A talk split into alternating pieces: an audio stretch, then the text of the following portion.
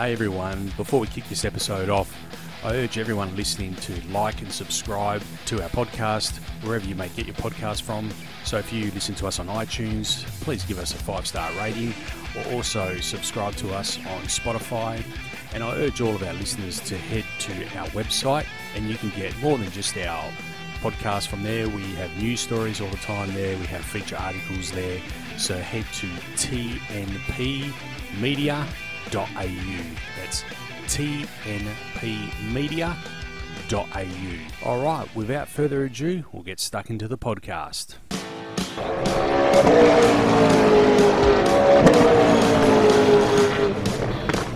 Talk and Power, your motorsport and motoring radio show. Now on 88.5 FM, The Valley Comes Alive. And podcasting across iTunes and talkandpower.com.au episode 179 of the Talk and Power podcast. Welcome, everyone. Welcome to our listeners. You're listening to us on Spotify, iTunes, or wherever you get your podcast from. Welcome along. If you're listening to us on 88.5 FM, welcome along. I'm here with our co host, Simon Gonzo Travellini over there, and Todd Brickworth over there. How are we, guys? I'm great. First day back at work for First some. day, yes. First day. Well, apparently. Todd, for you? I'm, I'm, I'm actually happy that Gonz is so happy. I'm, you know, I've never seen you so fresh, Gonz. oh, haircut. He's got the nice haircut happening. Yeah, I had time to get a haircut. no offense, I give it a month. I reckon next time we see you, you'll be like, "Oh my god, what have I done?" And What's that at work? Yeah. No, I was like that last week. oh, okay, right, yeah. It's nice to see you put the hard work in. Let's just say that. But I reckon give it a month, and yeah, you'll be oh No, ready, I'm, al- ready, I'm old already clothes. like that. Oh, okay. Where anyone want to buy a converter shop, transmission shop, fab shop? Just let me know. Let him know. Give us a call. Drop us an email. He's ready to sell. No, you're not ready to sell. You wouldn't be. You wouldn't sell. would I you? was ready to sell 20 years ago. What do you, what do you mean? you know, people think you get into the automotive industry, you know, like, like uh, people from a racing background. It's, oh, you know, it's awesome. I'm going to work on my race car. I'm going to get down the track and, you know, all the people down there are my customers. I, I can't, I think the last time I went to the track was for the Street Outlaws thing. And in what, the last 10 years, I think I've raced my car three times. It is hard. I mean, I can understand from your point of view, being a business proprietor as well in that industry. It's hard to you for you to also commit your time to your own your own endeavors. So the the and look, this is the part that I like about it. Ironically, uh, but you know, leading up to a drag meet or uh, a big car event, motivation, for example, or when the off road racing season's on, or burnout, you know, competition. There's always that rush job, the guy that suddenly realises a problem with, you know, his transmission or, or whatever. Um, you know, and, and that's the thing. Like that is the time that you would normally be preparing your vehicle for the event, and it is impossible, not hard. It's impossible to do that and get their stuff done at the same time. yeah, So you know, it it is what it is. Hopefully, uh, we'll try and get down there for next season. I've started working on a couple of bits and pieces for the Camry, so we can um, yep, bring that back out. I mean, obviously, we're so close to running a ten. That would be our next goal, yep. um, and then you know progress from there. So we'll see. Now that Nicole's uh, full time at Allfast, yep. yeah, that's that's been massive help. Mm. Uh, but well, she also now understands how involved everything that we do is, and how important it is that everything be, you know, accounted for. So. You know, when- when when you talk to a customer, it's not so much.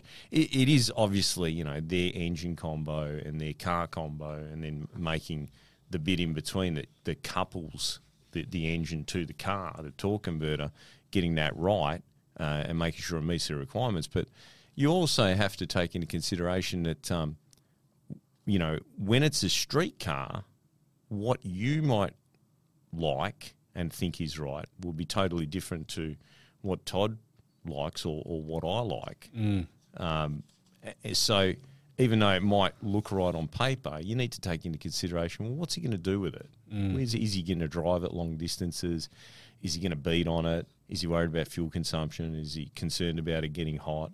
You know, and, and then you have to factor that in. With a drag car, it's relatively easy because it's 400 metres in a straight line. But even then, you know, you get guys that go, oh, I want to do a bit of eighth mile stuff, uh, you know, do country track because we, you know, obviously have a lot of, um, we have a lot of customers on the east coast, Yeah. and uh, you know there is a lot of eighth mile tracks, and you know you then need to go, well, yeah, you know, look, uh, the eighth mile, you know, it'll work, but if you want to optimize it for the eighth mile, we need to do this versus this for the quarter mile. So, you know, you got to spend the time with the customers. Is what I'm, I'm sort of trying to Yeah, say. yeah.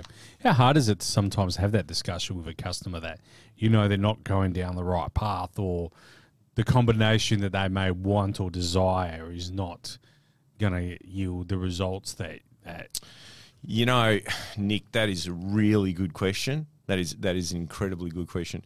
Um, there are three ways to tackle it, right? So, uh, Paul O'Neill, um, he he gave me my favourite way, and that's the shit sandwich. Yep. So you tell them something good, you tell them the truth, and then you finish with something good. yeah. Um, but you, you, you know, option two, which is generally what I do, is is, is if I think it's going to be a total catastrophe, and it's it's not the customer uh, that's usually to blame. It's usually uh, the guy who, you know, not necessarily screwed it together, but the guy who put the combo together is usually the person to blame. And and you know, it's hard for because customers obviously put all their faith into that person, given them, handed them over tens of thousands of dollars uh, to get to where he is. That's a very difficult situation. In those situations, I will usually go, look, you know, um, I'll be straight up with you. That engine builder tuner, um, I, I have a, a, a personal thing going on with him, and I suggest you get it somewhere else because um, if the car doesn't go good, he'll blame me. so, Yeah.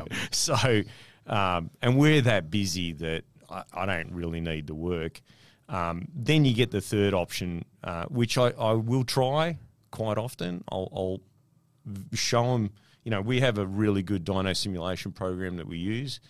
You punch all the numbers in there, and if the outcome is nowhere near what he expects, um, then you know you sort of go, look, you know, this thing's pretty accurate. Like we tell customers it's within ten percent, but truth be known, the worst I've ever had outcome compared to uh, CNR's dyno or Outlaws dyno, um, and and a number of dynos on the east coast for that matter, uh, is six percent, which you know is is not a lot really. No. Yeah. Um, it, it means that we can get the converter within, you know, 100 RPM, 200 RPM sort of thing.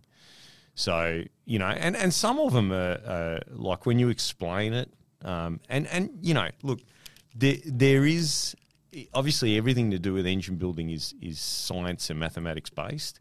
Um, but it is pretty simple. Yep. You know, the reason you can't run a ridiculous camshaft with no compression is because if that inlet valve is still open when the piston's halfway up, there's not a lot of air left in there to squeeze together. And then if the exhaust valve's opening, you know, before that thing's, you know, ma- like the bang's over and done Yeah. with, it, you know, it's just not going to work.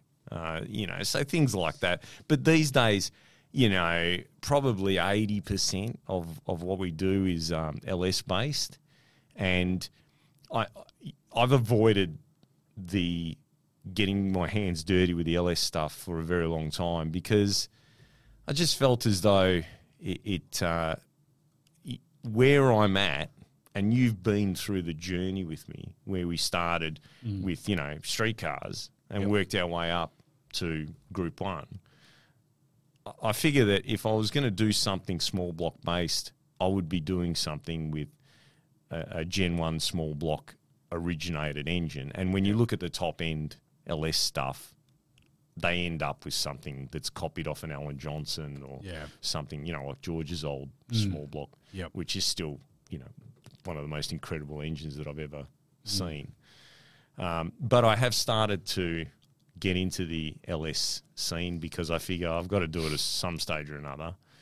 And the abundance of information that's on the internet, guys that have just devoted their life to doing videos and uh, like writing on forums and have websites dedicated with LS information. These days, I, you don't really see a lot of that old school stuff where the guys totally missed the mark. You do occasionally.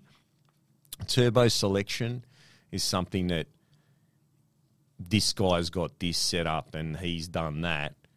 And it's like, yeah, maybe, but there's a lot better ways of doing it. And even that isn't as big a problem as it was a few years ago because you've got companies like Pulsar that make a beautiful product and it's so cheap that you could put three different turbos on that engine. It's not really going to, you know, send you bankrupt. But you go back a few years ago, and Todd, you can attest to this. Yeah. a Garrett used to cost you half of what the car cost.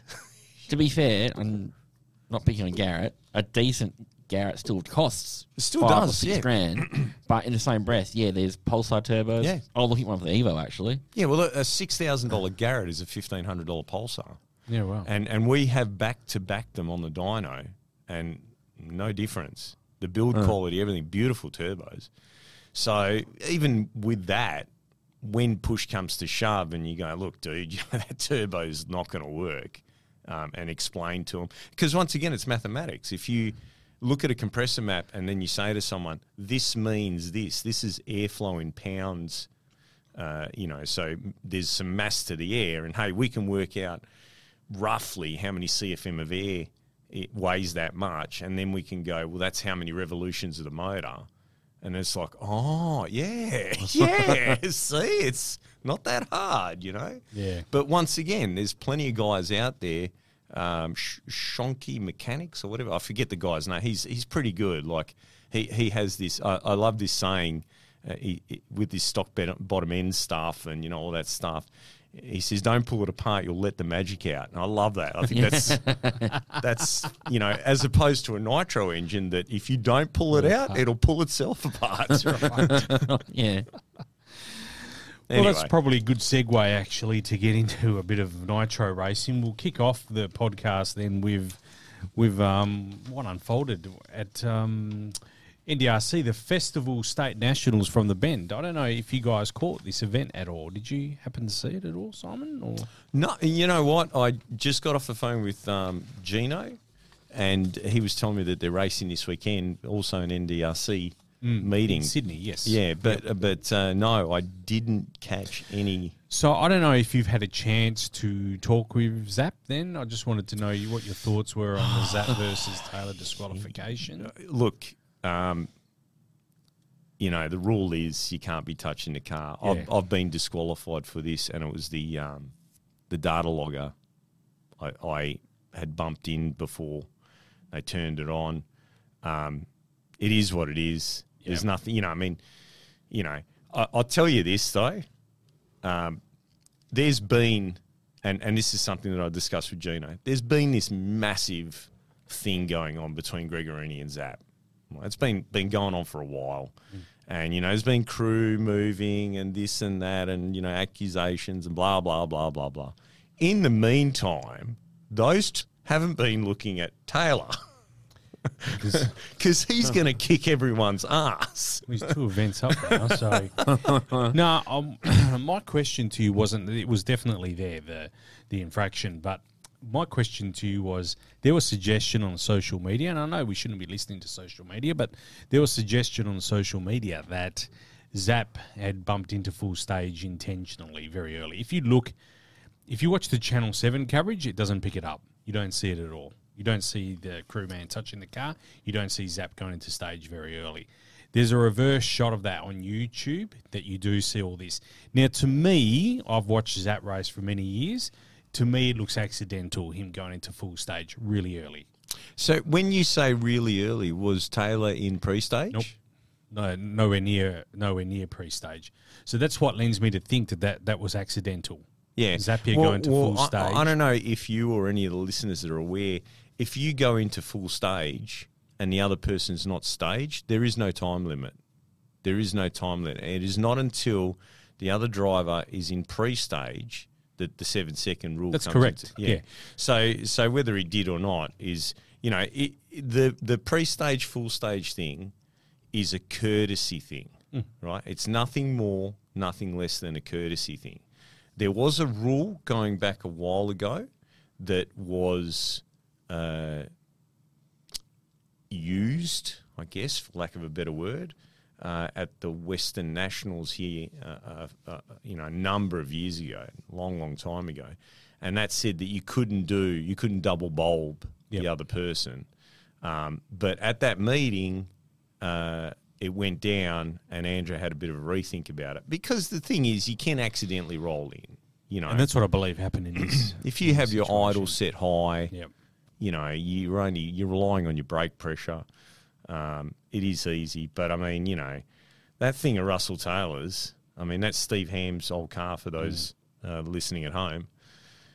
It is a beast. Uh, he has a fantastic crew.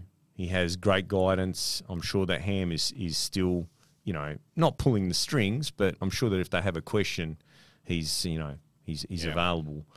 Um, and I think he's the big threat.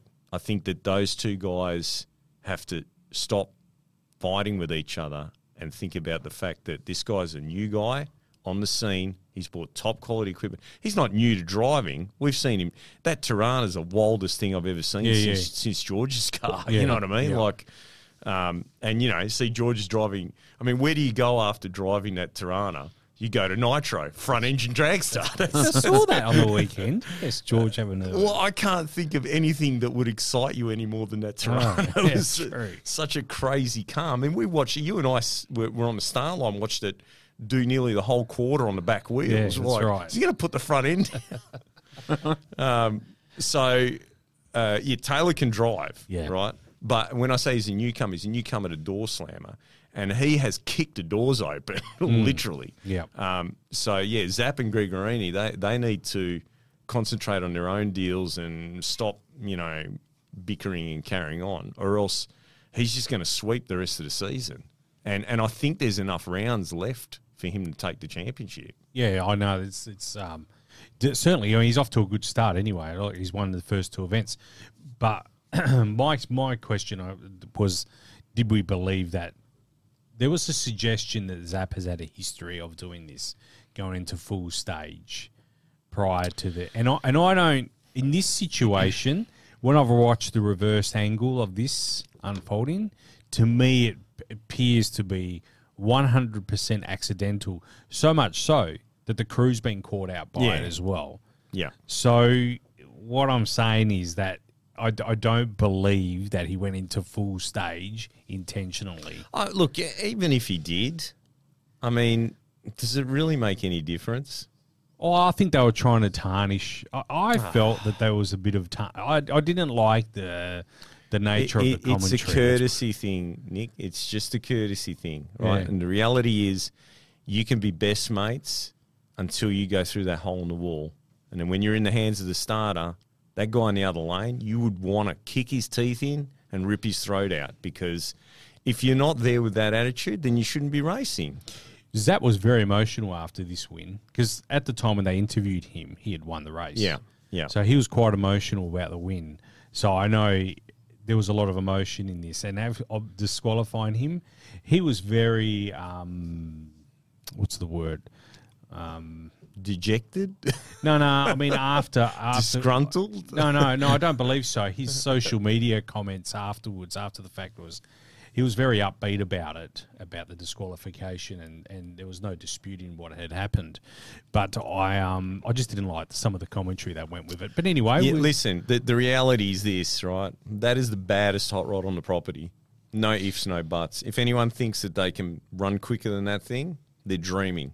Okay. And if they do, next meeting he'll run quicker than them. Mm. Okay. So you got to beat him on the tree, and that is his weak point. well, do you want to know the sad thing about it was? I think it was a 008 on that run on the tree. Could have been, I, yeah, but that's where you're gonna, you know, it it you can pull a, a reaction time like that out out every once in a while, and you know when you look at reaction times, you got to look at the sixty foot time. If the sixty foot time's slower, then the reaction time wasn't quick. He rolled in deep in the beam. We see John Force do that all Yeah, the time, true, yeah. right?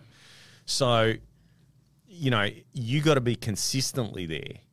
You got to be consistently, and that's not just uh, your driving. That's physical fitness. diet. There's so many factors that go into it. Now, in Australia, none of us can do this as a job.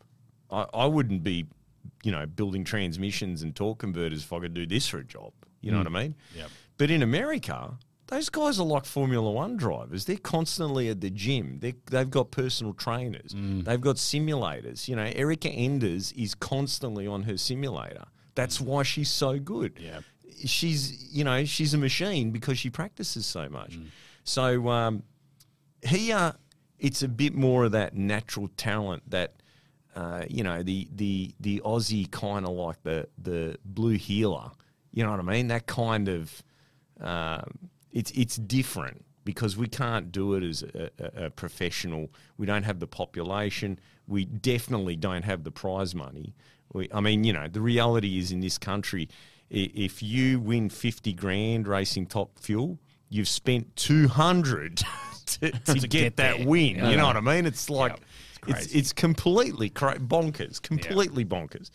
So, um, look, all I'm saying is, uh, you know, Taylor, I've seen him drive. I've been watching him over the years in that little Torana. I mean, who puts a Hemi in a Torana? You know, anyway, he he is the one to watch. That car is a hot rod. Uh, it might not be as quick as Zaps, but there's not much between those two cars. Yeah. So you know they're they're the four hot tickets at the moment. You got Gregorini, both Lisa and Daniel, right? Uh, Taylor and Zap. Um, I don't think there's anyone else on that page. I'm sure that by the mid-season, end of season, we'll see more cars in the in the uh, 60s and 70s. Um, but at this stage of the game, they're the ones to watch. And I think Taylor, at this this point in time, he's my pick for the season. Yep. Yep. Well, we'll keep an eye out. We'll keep an eye out and see how the season unfolds.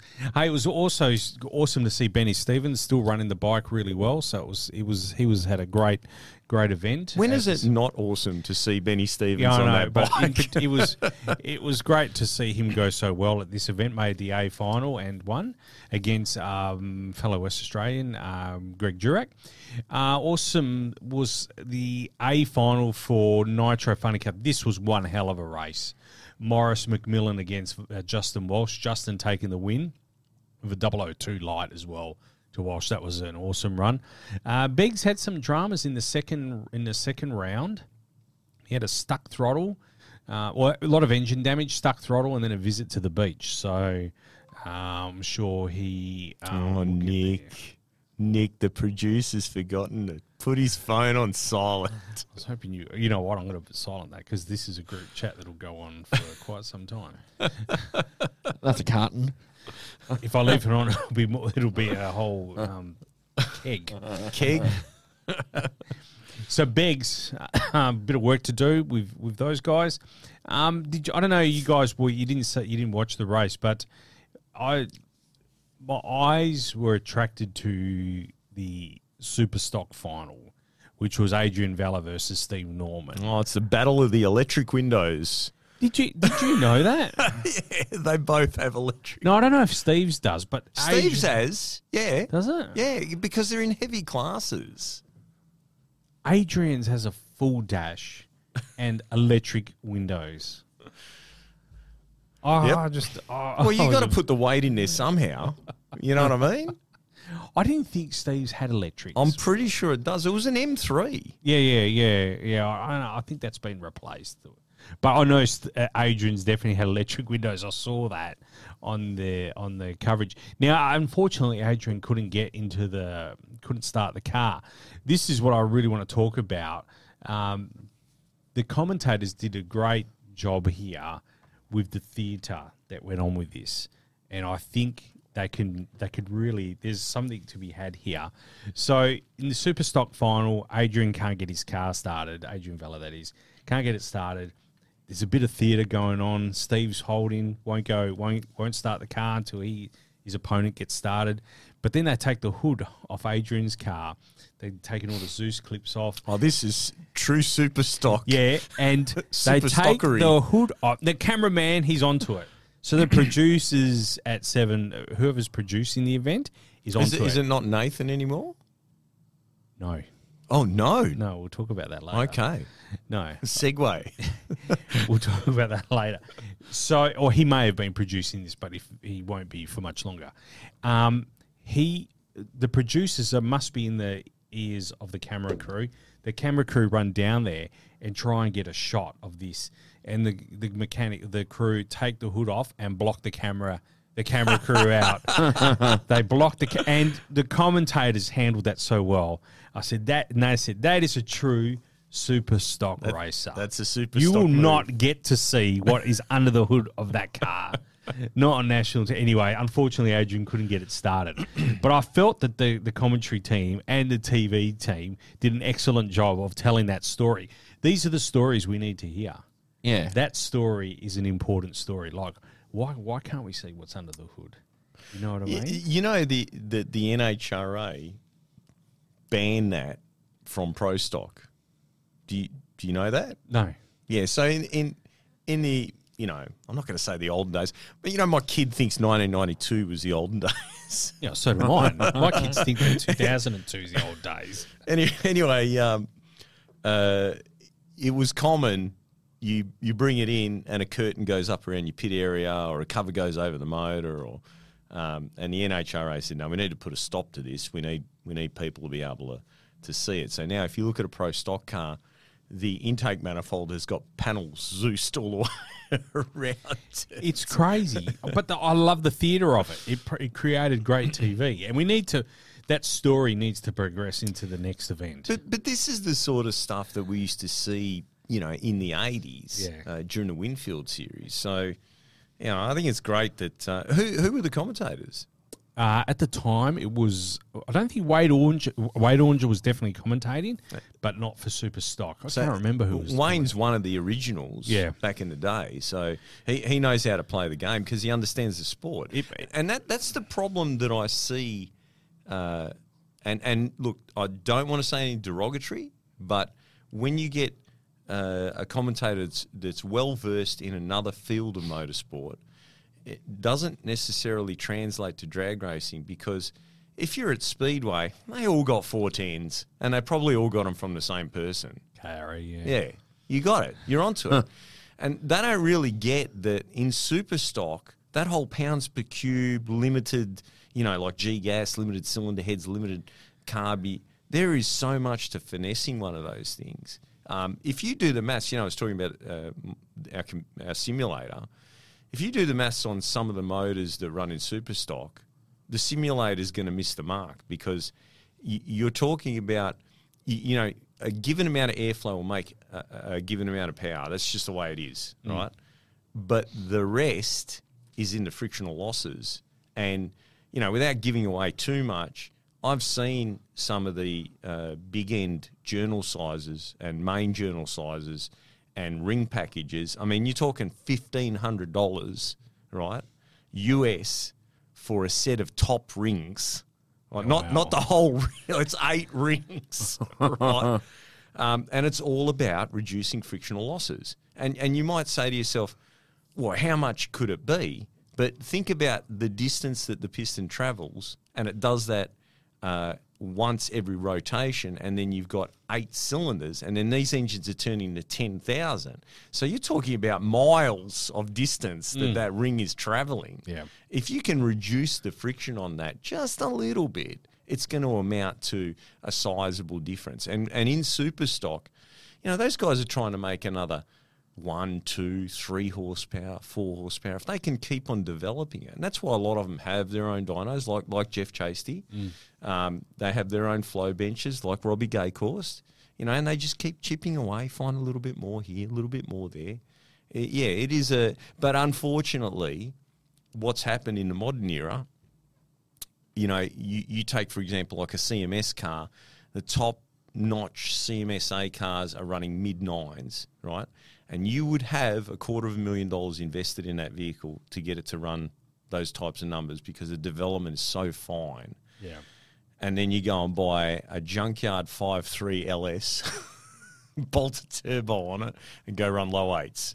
You know what I mean? It's, it, it's just kind of it, it's taken all of that away from it, and we can stand up and down and say, "Oh, we're doing it with limited cylinder heads and you know limited camshafts, and it's naturally aspirated. You guys are all cheating with boost." But the reality is bang for buck, isn't it? Mm, we live in a bang for buck, you know, era. Yeah. So Yeah. anyway, moving on. So so do tell, do tell. So I I am led to this is hot goss, and I I haven't had it confirmed. Well, no, it has been confirmed. Nathan Prendergast has actually moved back to supercars right. after one year being away. He's back to head of production, head of broadcast for supercars. So I I I shouldn't assume that he has left his position at the NDRC, but I in, I can't imagine him being able to do both jobs. Do they run at the same time, Nick? Yeah, pretty much because the season will still be running and supercars will be kicking off in end of end of Feb.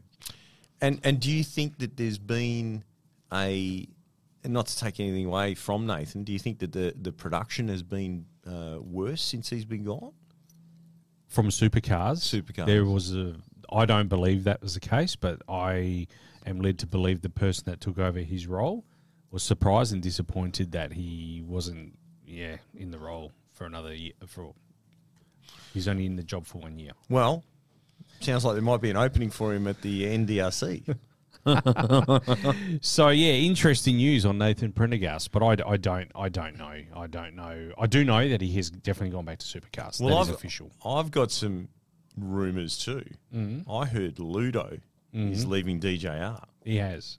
He has left. He's gone. My He's out the door. God. He's out the door. He is at Premier Racing. So Peter Xiberras Has picked si- him up. Has picked him up. That's a, a awesome move on Peter's part. So it was interesting his departure from DJR.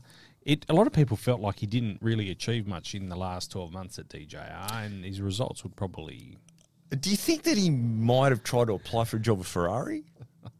Because you know those guys. I don't know. anyway. so, and um, changes to the 2024 Mustang will be approved probably later this week. But after their final session in the wind tunnel, there are nine changes that have been documented. And as Johnny pointed out in his video today, a lot of them are going. It's going towards uh, being more like the Camaro front end. So there's changes on the front end and the rear end in the aero that uh, are replicated or go towards being more Camaro-ish. Let's put it that way. So it was interesting um, that they had to, these these two cars had to go all the way to uh, North Carolina, North Carolina. Yeah. to go in the wind tunnel to find out NASCAR. that they have to make them more like Camaros, which is interesting, don't you think? Yeah.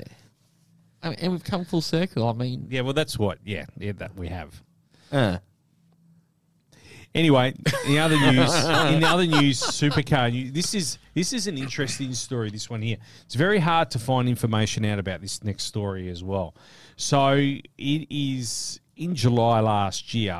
Um, Motorsport Australia said that they were going to kibosh super licenses for uh, supercars. Initially, up from 2017, you had to complete six races in Super Two to be eligible for supercars. yeah, but but do you think that that's a smart move? Like, let's say you were, I don't know, um, who won the Formula One championship this year? Max Verstappen. Let's- say you were Max Verstappen. Do you think it would be fair to make him do six Super Two races? No. no. So, what they're saying, so Motorsport Australia said no. This is this in July. They were going to put an end to that. Um, supercars did a work around that and said no, no. You still in their in their rules, in their own rules. They still made it mandatory to do six events in Super Two. So, So- you know what that tells me, Nick? They don't want any good drivers in V8 supercars. Is that a fair statement to make, or you think I'm I'm bashing supercars here? No, well, they're getting bashed by Marcello Lotti as well, who is the world uh, world chief of TCR, TCR Global World Chief, because he believes that they are impeding on um, other drivers from getting into supercars. Oh. So, like TCR drivers and other categories as well. Like S5000, that's been kibosh this year, by the way. But Trans Am what? And other what ARG. does that even mean? I don't know. It's, it's been S5000 has a big cross put through it.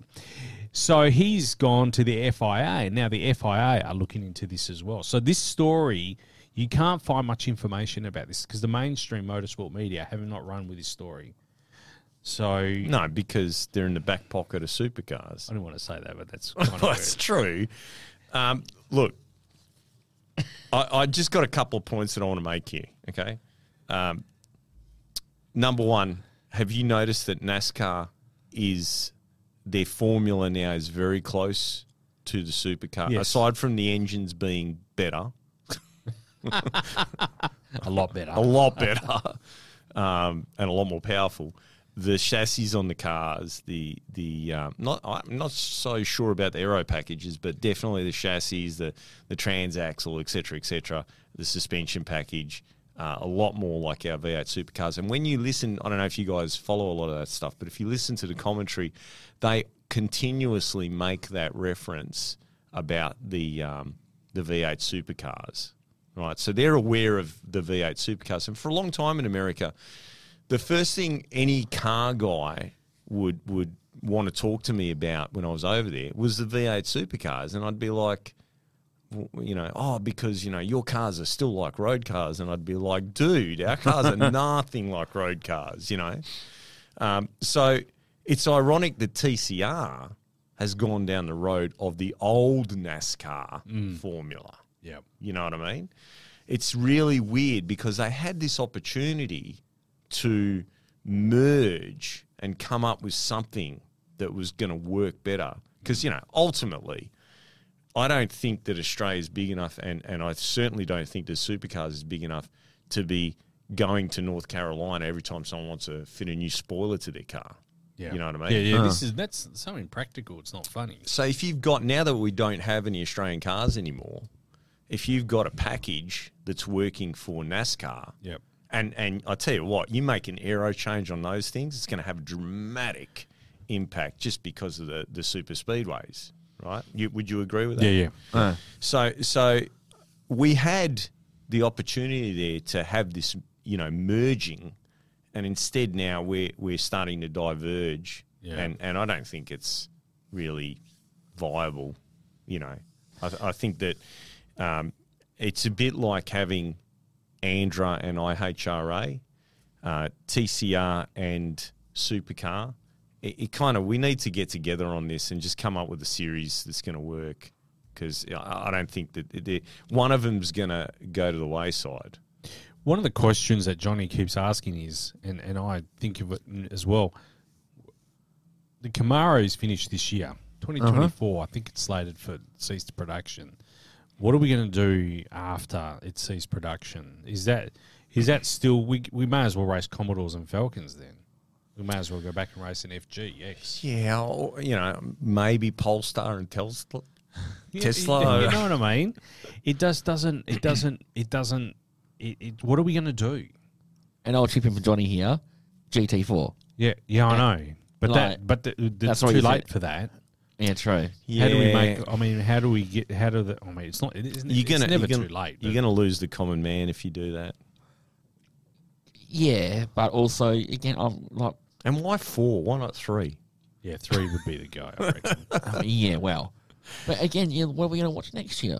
But anyway, I, I think you're going to lose the common man if you go to GT3, GT4, whatever. Mm. Um, I think that most people look at that and you know think it's a tossers class, and I, and it is a tossers class. Uh, let's face but it. then, no, I d- well, look. It, it- no, I don't think it's a tossers class. But what it has, I've always said this. Nick? it has a amateur feel to it, Uh, it because does. it's a pro. Yeah. Am. Whenever Yeah. it's raced globally, even at the Bathurst Yeah. twelve hour, it's there's a class called pro am. Yeah. and that, that am brings It's with amateur. it an amateur feel That's to what, the. that's what it stands for. Yeah, It yeah, stands I- for yeah, amateur, yeah, it does. so, so, so let me just stop everyone in the room. How about British touring cars? what about him? How about we just standardise to that? You can, but the cars aren't that relevant. But they, they tried that. They sell them here. no, no. probably as relevant as a Camaro, but But see, this is where. What do you what? You can buy an Audi, you can buy a BMW, you can buy a Volkswagen. but why would Some you of the Vauxhalls Why would you do British touring car or we call it Australian touring car when we've got TCR? oh, I guess it's the same thing. I guess I, I don't. Yeah, it is. Is Like- it the same? Well, Well, what, no, hang on. What's the one that they race? The front wheel drive. Is that is that the TCR? Isn't the TCR the the uh, El Cheapo V8 supercar with the stick shift? oh, I wouldn't say El Cheapo. What you know, fiberglass body, LS engine, whatever the. No, that, The- a TCR is production car. Or, It, like, oh, okay, so what's the one? What's the other one? TCR is a full is a full steel body, Uh. still full body car. like, you, you, Which what- one's the one that's got the f- you know the stick shift That's H T- pattern? TCR. Yeah, so they used to run in that series these, which were essentially a uh, a British touring car, front wheel drive. They had Hyundai's and Yep. what are they called? Yep. Well, now you, that's there's also the British Touring Car Championship as well. No, in But Australia that In ran. Austra- Oh, you're talking about um, um, Super Tourers. Is that what they call? Uh, yeah, yeah, Super Tourers. Anyway, they were back- cool, like good fun racing, really Yeah. close, relevant. You know, you can buy a home, you can buy all those cars. Yeah, all- yeah, yeah. um, that's probably where we got to go if we want to keep Uh. circuit racing alive. Mm-hmm. Um, you know, the guys are just going to have to realise that uh, they haven't really got anything to offer compared to drag racing, and you know, that's what it is. Yeah, I, I, I think there's merit in the GT argument, but I, I've also said the AM Uh-huh. amateur component waters that sport down. And I, I, and- but some of the amateurs are not amateurs; they're only amateurs by by by the definition because they haven't met some sort of regulatory and uh, compulsory amount of ra- races. You know what I mean? So, so, just out of curiosity, right? Why did you? Why were you drawn to you know Bathurst when you were a kid? Oh, because they were the cars that we raced on the road. The, the cars that and, raced and, and, the road. and you barracked for Ford. with a lot of passion. Yes. Yep, yep, Okay. All right. Um, so, uh, how do you feel about uh, series where it's one manufacturer like No, the? that No, doesn't- no, it doesn't do anything for you. nothing for me, Okay. So, all right. So, we let's let, let's have a roundtable about this because I think we can fix this. Right. so, we'll get rid of Porsche Cup and get rid of Hyundai, and we turn them into club events, right? And then you know, if you win a couple of championships, maybe you can drive. You know what I mean? That's kind of like, right? So we need cars that everyone can, you know, Drive. well, you know, can can sort of look at and go, yeah, that's like mum's car or whatever, Uh. right? So that's what I'm saying that that that whatever that series was called is what we ultimately. You just got to accept that the V8s are not a thing anymore. The thing is, like, mum's car is now an SUV, and I don't want to see an SUV race. You know, I don't want to see a Santa Fe. This this, That's a fair call. infatu- this Yeah. infatuation we have fun, with, though. with SUVs is just got to stop. It's not going to stop. No, it won't. But it's so The- boring. All, all that's going to happen is they're gonna, X trails. they're going to get Santa solar Fe's. panels on the roof. Actually, and I still want to drive a t- um, GR Yaris or GR Corolla if anyone from Toyota is listening. And I believe they actually might be. I've had some. yeah, weird- that the Corolla I think would be a lot of fun. But what I about s- the I saw, Supra? hang on, I saw a GR Yaris Cross the other day. and I, Nick's giving it the thumbs I, down. I was just in shock. What Because about a GR Supra? I'd love to drive a GR Supra. I nearly drove one, and yeah, there's a funny story behind that. But anyway, You know what I want to do? I want to do a limited run, 86, with Supra running gear. you and everyone else. Well, let's lobby Toyota. Like, the Supra is not right. You need to get the 86 and put the Supra running gear into the 86, and then it'll be a proper Supra. Or you need to build a turbo motor for the 86. Nah, because it's a Subaru motor. And Well, you know, it's it'll never sound right. pa- why don't they put one of the GR Yaris motors or GR Corolla motors in, a, in an 86? Yeah, but I, I think the the BMW B uh, fifty eight or something. it's called, Yeah, isn't it? yeah, yeah. Big six with a turbo hanging on. That's that's Supra. That's like you know, that would be a fun car. Look, I'm not against the Yaris or the Toyota, the GRs. I, I mean, if you Uh. saw the article, we uh, it was launched just the other day at the Tokyo Motor Show. Oh, Yaris GR was just launched. I'm, I'm all for that, but the Cross is, I mean, it just the Cross is a cross. Yeah, I yeah I no I, deal. I couldn't. My I thought I was seeing things. I thought it was someone that had put a body kit and a badge. Oh, they just did. You know, that's the thing that uh, the GR thing I, I, I can't get into because it's not it's not like a you know GTHO or something. You know what I mean? It's just a body kit, like a bit like. No offense, no offense to you or any other Mitsubishi owners. Here we go. But um, you know, Evo. Aside from the Evo, everything else that was Ralliart was Yeah. Ralliart was an office about this big. My my brother my brother had been there, and everything was outsourced, and it was all about sticky kits and spoilers. Oh, I know. That's that's um, uh, yeah, because when he was with Proton, they were involved with Ralliart. Yeah. And and that's what he said to me. He goes, I couldn't believe it. It's like a little office with a couple of guys in there. That's that's the whole Ralliart.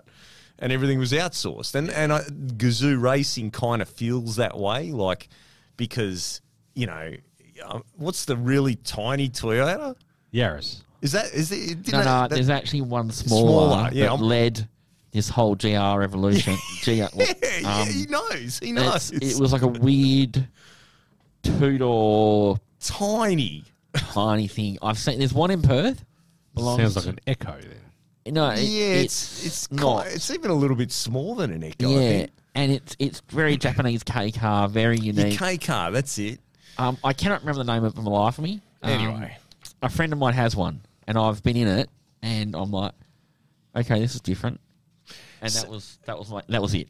We, we, we digressed a bit. So uh, when you say S five thousand's gone, Yeah, does that it's mean relaxed. that Todd and I finally? Yeah, you win. you win. You do win. so so Sad, they, they pumped millions, Yeah, a lot of money. of A lot of dollars money. into that. What's happened to all the cars? Because they were all owned by one company, weren't they? well, Gary Rogers. Gary Gary, Rogers, Rogers. yeah. Yeah. Uh, Yeah, so it just became obviously too expensive, and I don't think there was a. Unfortunately, there just wasn't a big open wheel following for it in, in Australia, and because because of its expense uh, to, to to purchase a car or lease a car. So How much is- were the cars? I'm not sure what the actual cost was, but the last few ARG events, we've seen like fields of 8, 10, 12. It's just not not sustainable. So Uh. unfortunately, that won't be. You know, I, I think that any class, regardless of if it's lawnmower racing or, you know, V8 supercars, if you don't have the hype, if you don't have the media hype, you're not going to get people, you know, f- like forget the spectators, you're not going to get drivers interested in it because ultimately, if you're doing something like this, chances are, you know, you, you have a bit of an ego. so Yeah. if you're not getting that ego fed, yeah. um, anyway, moving on. Moving on. Motorsport Australia, just quick news there. The um, well, what they a lot of people call a key asset. Michael Smith is departing. Um, he was the director of motorsport and commercial operations, uh, departing from Motorsport Australia. I'm led to believe you might know better. I don't know Michael from a bar of soap, but he was very instrumental in Motorsport Australia, and was expected to be the natural replacement to Eugene Arocca once as CEO didn't get the gig and has left. yes, Mm, okay, right. there there is more to come, and there's actually more to come feeding into the other mention of Motorsport Australia with this whole supercars licensing from Yep. last year. That I can't comment about because last time I talked about Motorsports Australia, I got a slap on the wrist. Slap You're on not the a- wrist. You're not a Motorsport Australia delegate, or so who slapped you on the wrist? I got a slap on the wrist, From so who? I just did. So there's more to come though because I am getting some facts and figures, and I will come out all all, all guns blazing. So if you're at Motorsports Australia, please hold. no, no, we like Motorsport Australia. We're advocates for Yeah, Motorsport no, that Australia. they are great guys. Yeah, Uh, yeah, but I don't know who you'd get a slap on the wrist from because you're not a you're not a You're not an employee of theirs. No, but they can make things difficult for people that have licenses and other bits and pieces. Fair enough. Fair enough. Look, I mean, we're just reporting on what Uh. we've been told, and we're led to believe that he's he's um, was quite instrumental there, Michael Smith. Hey, sprint cars, the grand annual sprint car classic was held at Warrnambool or Premier Speedway this weekend. I managed to catch some of it on the clay per view. I love that. Not Clay. Clay per Clay view. per view. I love it. So You know, you know that the um, the uh, pricing mechanism for our local drags is based on that clay per view. Oh, is it really? Yeah. Yeah, okay. Yep. Anyway, I managed to catch some of it and uh, looked like one hell of a weekend. There, in the end, Aaron Reutzel has taken home the $40,000 payday. USA, um, he's from the USA, US in the USA number 87 car. Congratulations to him. It looked like it was a great event. Thousands of people. The stands were packed. The racing was awesome. Racing was absolutely awesome and looked really um, quite an exciting event. We look forward to their the return of sprint cars back at the Motorplex coming up later in February, which we'll talk about soon. Oh, mate, yes.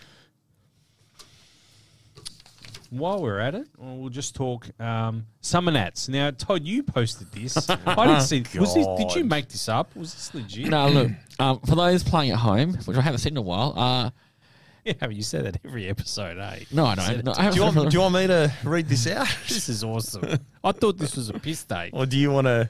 No, uh, well, no, just my two cents.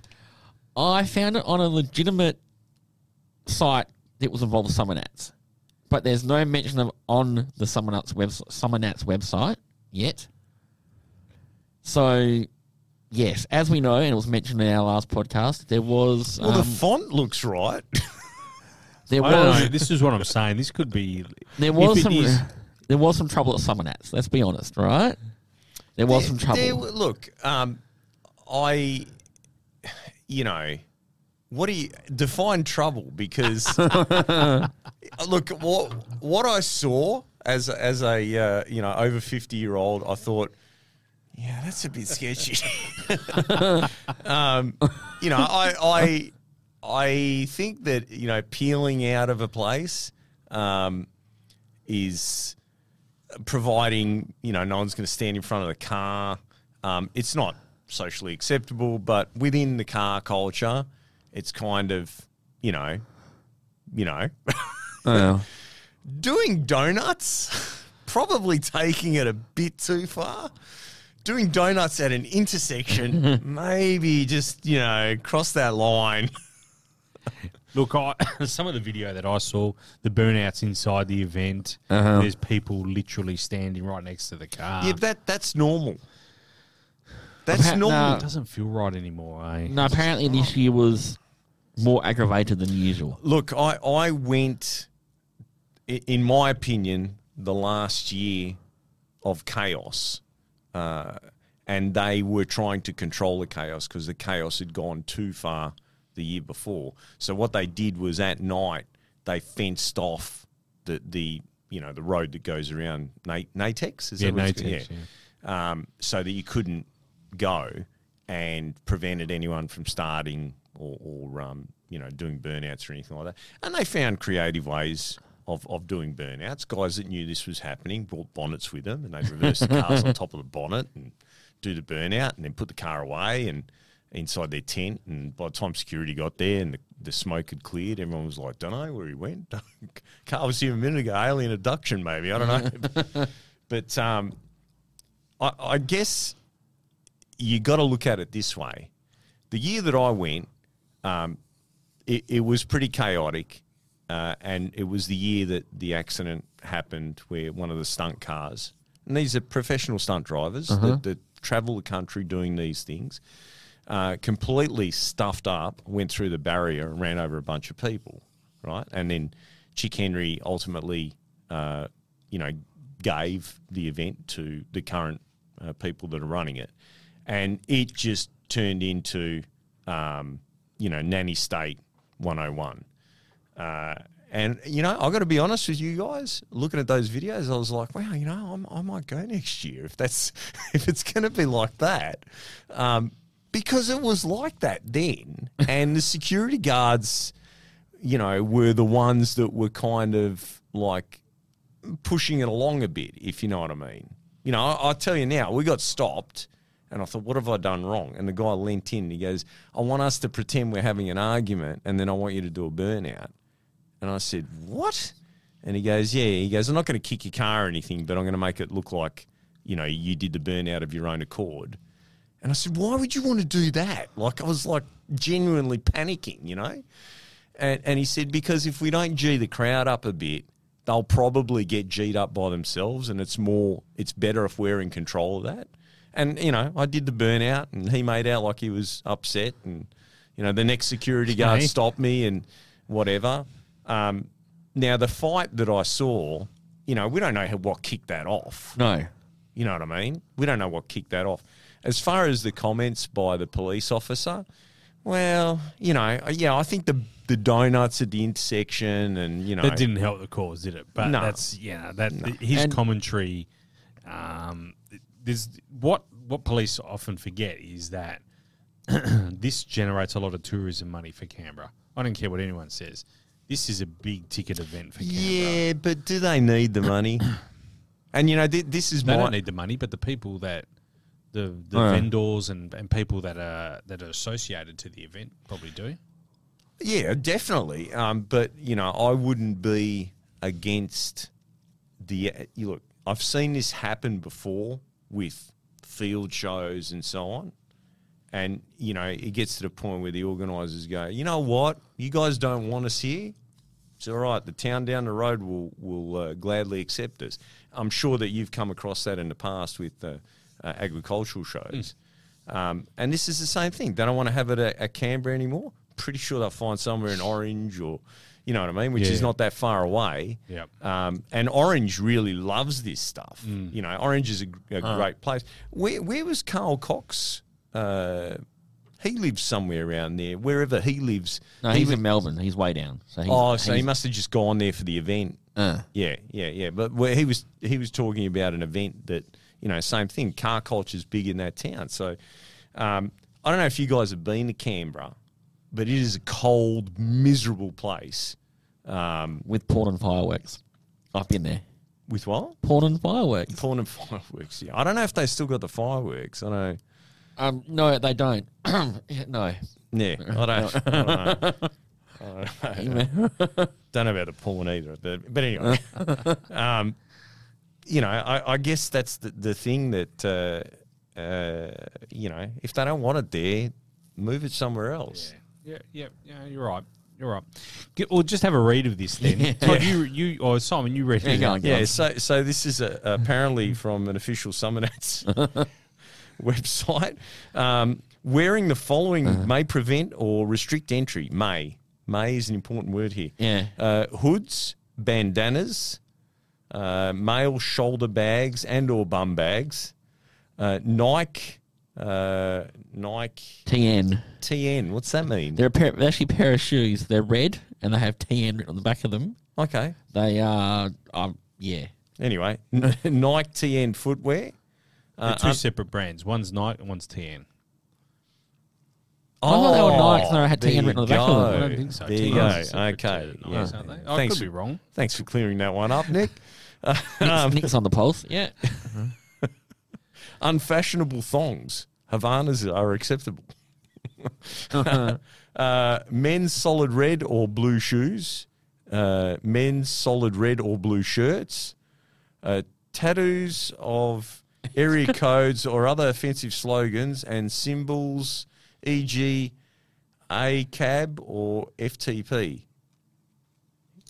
Isn't that Formula Tech Performance? File transfer protocol. Ah, that's what it is. Sorry, sorry. Muscle shirts without sleeves, uh, high vis workwear after 8 p.m. except pink. Management reserves the right to refuse entry or continued entry to any person at any time. Now that you've read that out loud, this is definitely a piss take. Yeah, it isn't is, but- this, this is we've been had here. But it was very well done, and I said it was. The font looks legit. I'm going to ask. We've got Rachel Derbs, as I mentioned the other day. We've got Rachel Derbs coming on the podcast, hopefully next week, and I am going to ask her, like, have we been had here? Uh, You know what? I I think that I would write these differently. Okay, so I I would um I would have uh, any male not wearing socks. that would be expensive, especially if they're wearing expensive shoes. right. Um, yeah, I, I think the the shoulder bag or bum bag. I would go with that. I think that's that's legit. Hey, I've got one of those now. What are you worried? What are you worried about? I would. I'd actually add pit vipers to the list. So, sorry to all those people listening at home. I add would add pit vipers. Anyone wearing jewelry that cost more than their car. Now you're targeting minorities. Come on. Anyone walking out of the toilets going, No, that's parachute dust. "What's parachute dust?" Well, you know, the talcum powder. You pack the parachutes in for the drag cars. I've never packed them. Are you sure that that's talcum powder? Anyway, go on. anyway, anyway. Uh, okay, so moving on. Anyway, you know what's funny about this was because we kind of preempted this. We had a group chat happening where we said it's someone that's probably won't let anyone wearing Nike. What did I say? Nike Jo- uh, Air Jordan fours Uh. next year. And this is anyway. I reckon we've been had here, but anyway, we- we'll move on. We will move on. In la- latest news, general news today, uh, Grudge Kings. No prep has been cancelled. So I'm not laughing at it being cancelled. I'm laughing about something I said previously. No, but in anyway, that has been cancelled. Um, what's in a name? The Paris to Dakar. Audi won, uh, making history for the first time. oh, really? That's the Yeah. first. Didn't they Yeah. win it in the Quattro? No, No. Audi's won it for the first time in a low emission prototype electric In a low, drive. yeah, a low emission. yeah, not electric, not full electric. A It's a low emission- hybrid? A hybrid, yes. A hybrid. Driven by Carlos Sainz. That's not the Formula One driver. That is the 61 year old rally champion. What a Yeah. legend, mate. Still at 61 years, kicking Uh-huh. ass. He, he is a le- that whole family. He's a They're legend. all legends. 61 years. Did you see him? He looks good, eh? Yeah, he does. He looks good. He Well had done, found the fountain of youth. That one for sure. So anyway, he's taken the win there. Uh, my question was, what's in a name? Because it, it's called still called the Dakar. It goes nowhere near Dakar anymore. No, it, not even like it's a whole continent away from Dakar. So Dakar is on the west coast of Africa. The whole Dakar rally is held in Saudi Arabia. I think event. they should call it the mummy. the mummy. Or the logo. What's with the logo? I know, yeah. So it's held in Saudi Arabia, yet they've held on to the Dakar name. Is that because it's so important, the name? What, did I go anywhere near Paris? No, no. That's but that's that was my next question. Was this event used to be called the Paris to Dakar? If Correct. you Ah. remember many years ago. and they ago, actually used to go from Paris. all the way from Paris down Ah. down through Europe and then into Africa to the west coast of Africa. And then as attention spans got shorter, So what? How? Like it's nowhere near Dakar. It's actually further away from Dakar than it is Paris. It's in Saudi Arabia. Anyway, I'm just curious to know. wh- wh- Obviously, the name is still important to them. Hey, we heard today also closure of the Holden Museum in in Echuca, Victoria. That's a privately owned collection from uh, Tony and Mark. will they go under the hammer, Nick? They they're going to be auctions. Yeah, they couldn't find a buyer to take the whole lot on, which is really sad, isn't Uh. it? But Lee Lee collection? No. Not, not his Well, flavour. I don't think. Unfortunately. his investment in Ferraris, the new G- uh, GT. He's did we not? It's not in the notes, but did you guys see that he's bought? Um, I- starting a GT. I have seen something about that, and He bought Gran Turismo. No, no, he's he's he will be competing in the Fanatec GT Championship this year. Wow. Yeah, with what were their Ferrari two nine sixes. Johnny's going to shoot me because I should have prepared for this a bit better, but yeah, and I must. I haven't read the whole bit, so I can't help you on this one. You're not. In, in um, Just for, for those playing at home, Nick is is I can't- I can't- texting. No, no, I won't text him. You are. No, he's You're watching. text- He's not able to make it tonight, but I'm going to go back because it's here. It's here, and I was about to say, has anyone ever been to the actual Holden Museum in Echuca? No, I haven't. Oh, uh, wasn't quite into cars back then, but my old man took me along and went, "You should have a look at this." And I can clearly remember the place today, and can see the walkthrough in my head. I couldn't name all the cars that were there. I couldn't name all the Holdens that were there, but I can clearly remember. I know there was definitely a Peter Brock Commodore, the Repco Rally one was Oh, there yeah, at yes. one point when I went there. Uh, there was also a I remember that. there was a. I remember that quite clearly. That I think it was a million mile Kingswood, and this was back in the late nineties, late nineties that I went there, and there was a million mile Kingswood or something at the time. Uh, what else was there? You know, Brocky. He did Le Mans. Mm. He did the Uh-huh. rallying. Spa. Spa. Yeah. And it, didn't they try and do the touring car championship over there as well? Yeah, yeah, yeah. They Yeah. did the world touring, so he participated in the world touring car championship. In over that- there, yeah. Was it the Monza or something? Was that? No, he did it. No, well, in a he- Commodore. Did it in the VK. Yeah. But no, didn't they also build something called the VK? Was it a Monza? VK? VK, yeah. Monza or something? There was some weird. It was a two door uh, Yeah. Commodore. That never really got off the ground, I don't think. No, he, I don't. He did race the Monza, but that was in sports sedan. I'm pretty sure. Uh, I'm sure Yeah, and he there raced a something- Porsche at Le Mans. Yeah, yeah. Uh, I think the Monza you're getting confused with is, is sport. He did it did a Oh, spot maybe in I the am. sports sedan. I'm pretty sure. Anyway, um, that's sad news. In other news, uh, Model 3 and the Model Y, I've got Model S here, but it's the Model Y, are being recalled. There is a steering software issue. So when the car gets warm, in warm temperatures, there is a steering issue. The car, the steering becomes notchy. is the word Notchy. From Tesla. So, So a lot, there's of, lot of Model 3s and No battery. no battery issues. No spontaneous combustion No, no, issues. no, but it's They- still. No charging issues. No, they're only e-bikes. you know, only no, no, e-bikes do uh, that. In California, they are And e-buses. they um, reckon the Tesla has problems, and there's a specialist fire department that will be looking after the Californian area, Yeah, great. including the a high selling area of Teslas is, It makes no sense at all. which essentially is Silicon Valley. I spoke to a guy, funnily enough, in America not that long ago, and he was telling me that they have these uh, rather large skip bins, and when there's a fire, e- EV fire, Uh-huh. Yeah, yeah, yeah. I've they pick the car up and drop it in Yeah. the skip bin full of water. Yep. So the fire brigade sits there, fills it up, Mm. and then they put a tarp over it. It's like a carbon fibre or something tarp. Yeah. Yeah, and not That's quite pretty cool. not quite related, Big but uh, business for you know Viola, instant waste, um, clean away. Tom, get on to this. Yeah, ring Tom up. RACWA yeah, we can do that. Yeah. RACWA the other day developed have and released a uh, electric vehicle specific recovery vehicle. So it's basically a, a yellow Telstra. Electric vehicle specific recovery. It's basically a big. I was gonna Is that electric as well? I, I, you know what? I don't know. I can't remember. And basically, he goes around with a big battery pack on the back, and if you've broken down and your car won't start, and Teslas apparently are really bad for this. If you run a Tesla out of juice, there's no. Hey, No, there's a second battery. There's a normal 12 volt battery. A reserve battery. no, no, no. See, like I Like a- was like a like, you sure? Motorbike. You sure it's What not a kid pedaling on it? Like you know, in the No, boot somewhere? seriously, there there is like you've got the battery pack underneath the Uh. floor, and there in there is a regular.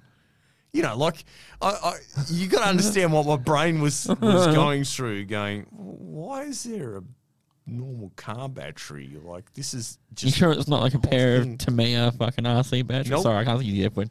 Nope, Tamiya RC nope. batteries joined together. No, there is there is a Milwaukee Milwaukee 18 volt 12 battery. All right. normal everyday car battery that is charged by the big lithium ion battery under the.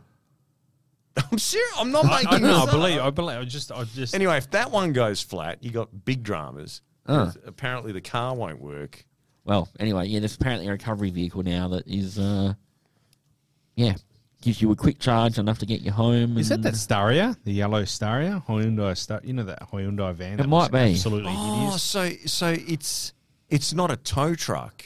No, no, no, no. It's it goes out and you. It's it a plugs- charging. Gives Uh-huh. you a charge, a little bit of a boost, a little bit of a.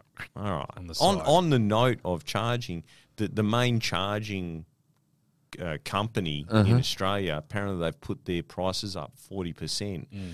and and now it is there is no way if you use that. So if you don't have a garage where you live and are able to charge at home, and you you have to charge from one of those charging stations, there is no way on earth that. Um, you, you like you would have to drive a top fueler to work every day for it to be cheaper to drive an electric vehicle, which is ironic when you consider how expensive fuel is at this point in time.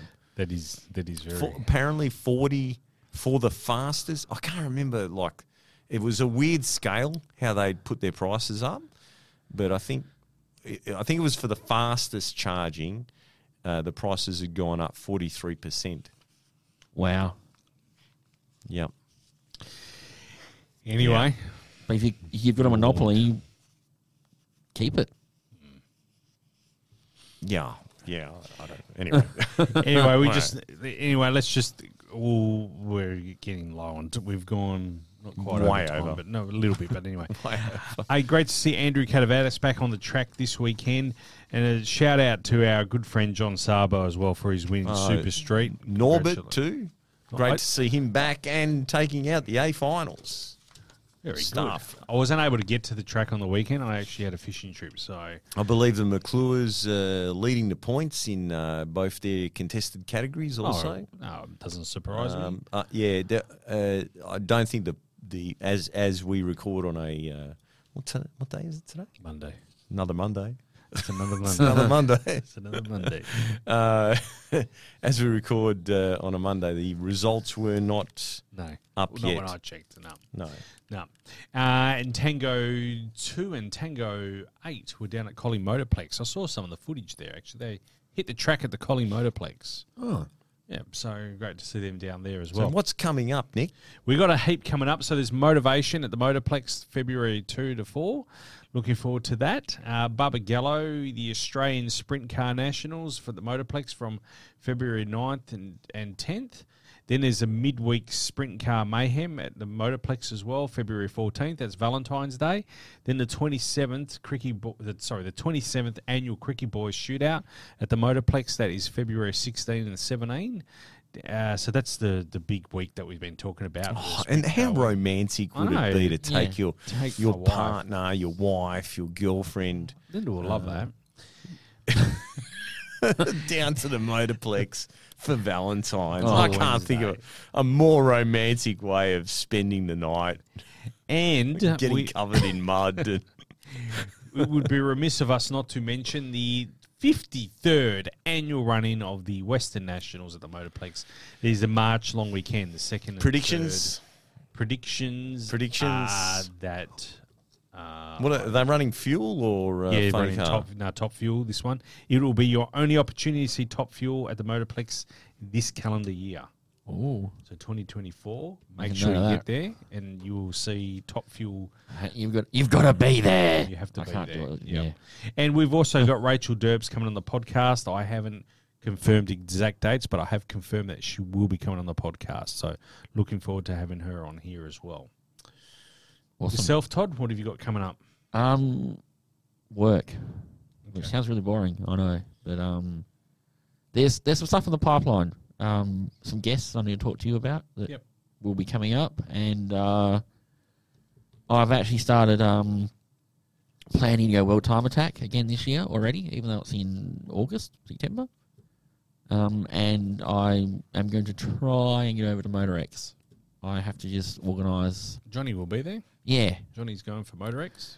I just basically got to book flights. And, Is, uh, it, is he going to detail a car or? Well, yeah, Cars, he will uh, be, but he is Cars. going for the Collingwood and Essendon Anzac Day match, and he's going to stay the extra week and do MotorEx as well, which Oh. timing is impeccable. Well done to the AFL for coordinating that. Yeah, Johnny will like that. One week apart, the Collingwood and Essendon Anzac Day clash. Oh, Unfortunately, it's an Essendon home game. So Oh. he's having to talk to people about getting MCC memberships to get Uh, to go. Roger. It's, it's an home game. Anyway, he'll be right. He'll work it out. Simon, yourself? Work, Work. work, work, work, Fair enough. work. so excited. Um, I, I am looking forward to the club run that's coming up. Um, Yes. Hopefully, I'll have the the my XY has this thing that if there's an event coming up, something breaks on it. so you know, like I think '95 is when I, I started screwing that together, somewhere around there. And the temperature gauges worked fine up until the other day when it snapped. it's, it's a mechanical one, so I've got to pull the dash out and. Do you, know. need another one? I've got one at home.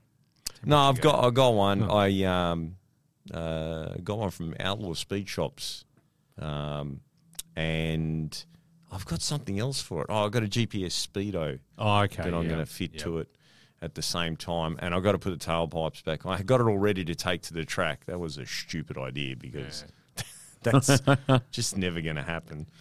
Um, yeah, so I'm looking forward to that. Hopefully, nothing happens. I get everything done, and uh, the wife's available, and we'll poll the kids in. And That'll be awesome. yeah, yeah. Where where are we going for that?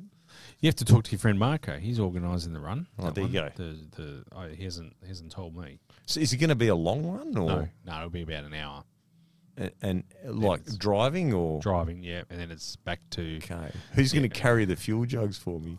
if anyone out there knows where to get fuel jugs from, please let me know because I've been waiting for some jazz ones that have been on order for a while. Oh, do you want the American style ones with the big pourer and Just uh, square fuel jugs. I had I had a bunch of them and I loaned them um, to someone And they haven't. and, come and they haven't come No, back. there's a guy in Sydney I know, so I'll get a hold of him and get you some prices and see how available they yeah, are. cool, cool. Because um, They're, uh, they're legit. He's looking at me sufficient. They're legit. It's from a factory I- in Sydney. All right, it's not from my my friend that sells kebabs over there. the, the the ones that I had, I um I had borrowed some from um, Brenton and Scotty, so I gave what I had, you know, back to Scotty, and now I have one that I bought from um, Dick, you know, Gogi. Yeah, And uh, I, I ring Ivan every couple of weeks, going, "Hey man, have you got any more yet?" So no, he hasn't got any more. but um, Dick was very, very kind, and because a lot of people don't stock the parts for the the fuel jugs, and those that of you that have fuel jugs know that the little caps. Um, get lost, come off, etc. And Dick did go out of his way to find where he could get the caps from and get me the caps. So, Dick, if you're listening, thank you very much. That was very successful. Scotty ran his card. I don't know if you guys knew. I knew you ran the car. Uh, yeah, yeah. I tell you what, right? When I let go of the button the last time I drove my car after being out of seat for a long time, the last thing that I, you know, was doing was holding my foot flat because I think, um, you know, I, some little bits of poop came out of my bottom. But anyway, Scotty hasn't driven that thing for God knows how long Yeah, it's a long time. right? And like reels off 770, 780, 770, like like nothing, like as if he was, you know, just stepped out of it the other day. So Congratulations to Scotty as well. It's and Brenton great, as well. great, yeah, it's a great great, to great see. story to see them back on the track. It's good to see absolutely, hundred percent. Uh, coming up on the podcast, Yeah, as I said, we got Rachel coming up on the podcast. We'll be talking to her, Rachel Derbs, uh, and we're working on a, quite a few guests actually. Yeah. So yeah. All right. Well, we'll bring this one to an end. Um, we covered everything. Nick, you we reckon? have, You sure? Yep. Anything you you missed? No, what have I missed? Have I don't missed know. anything? No. All right, you guys. Um, you going to go buy some Havanas now for Havanas and a, and a man. hey, bag. I've got a pair. I've got a pair of Star Wars ones. Thank you. Star Wars Yeah. Havanas? And I'm My, gonna, my favourite thongs that I've got are a set of uh, rip curl ones. Fantastic. oh, the the grooved ones. They're really They're, comfy. they're leather. Oh, okay. Now I've got the ones that are like grooved. They're so comfy. Are they? It's Havianas, isn't it? Havianas. I don't know. I don't know. It sounds like it should be the name of a cigar. Cuban cigar or It's something. Havaianas. That's why we can. I miss. You used to be able to buy Mambo thongs from BW, and that do 'em- Well, I haven't seen them for a long time. They were the best. They were fifteen bucks, and they were spot on. Were they like Fido Dido ones? yeah, no, no, you know Mambo. Hey? You know Mambo. Remember? the- Yeah, wasn't that the big thing, Fido Dido? Yeah, No. Fido Dido. Yeah. Yeah. And the farting dog. Uh, yeah. Yeah. It was kind of connected to Fido Dido, and uh, Anyway, he does not. He doesn't get no, it. you're looking does at that one. No, right. Anyway, I, I, um, I worked with Reg Mombassa. He's a top bloke, really quiet guy. Uh. And he drove, like that guy's, I don't know how many millions he's, he's probably worth billions. He drove this busted ass Commodore wagon, like a VB or something. Thing looks like it was falling apart. where did you meet him? On uh, Swift and Shift, I Yeah, think. right, okay. I worked with him a couple of times. Really quiet, really, really, but lovely guy. Just a really, you know, genuine kind of guy. Like I said, he's worth all that money. He was driving this busted ass wagon. It was like the biggest pile of junk, you know. That's Well, classic now. I mean, Yeah, I during know, COVID, it was probably worth half a million dollars, you know. yeah. I wonder if his LS swapped it. anyway, All right. Well, look on that note. Thanks for tuning in, everyone. Thank you, listeners. Keep coming back. We are. We'll be back in a couple of weeks' time. Anyway, you can catch us on iTunes, Stitcher, Spotify, wherever you get your podcasts from. Eighty-eight point five FM as well every Saturday morning from seven thirty a.m. make sure you share us, like us. Yeah, share us, like us, Give us great reviews. give us a five-star rating on iTunes. Thumbs up. Ring the bell. Yeah, that's it. Yeah, Wow. Are we even on YouTube? We, we, not every episode, but No. this this one won't be. But anyway, the ones we film, we will. The one with Rachel, we'll film that one. I think. Yeah. We'll, we'll Ring do. the bell. Flick the B. That's it. Give us a like. Do something. All right, guys. Thanks for coming in. Thanks for for your time tonight. It's great to have you here. We'll see you in a couple of weeks' time. Right. They, uh, See ya.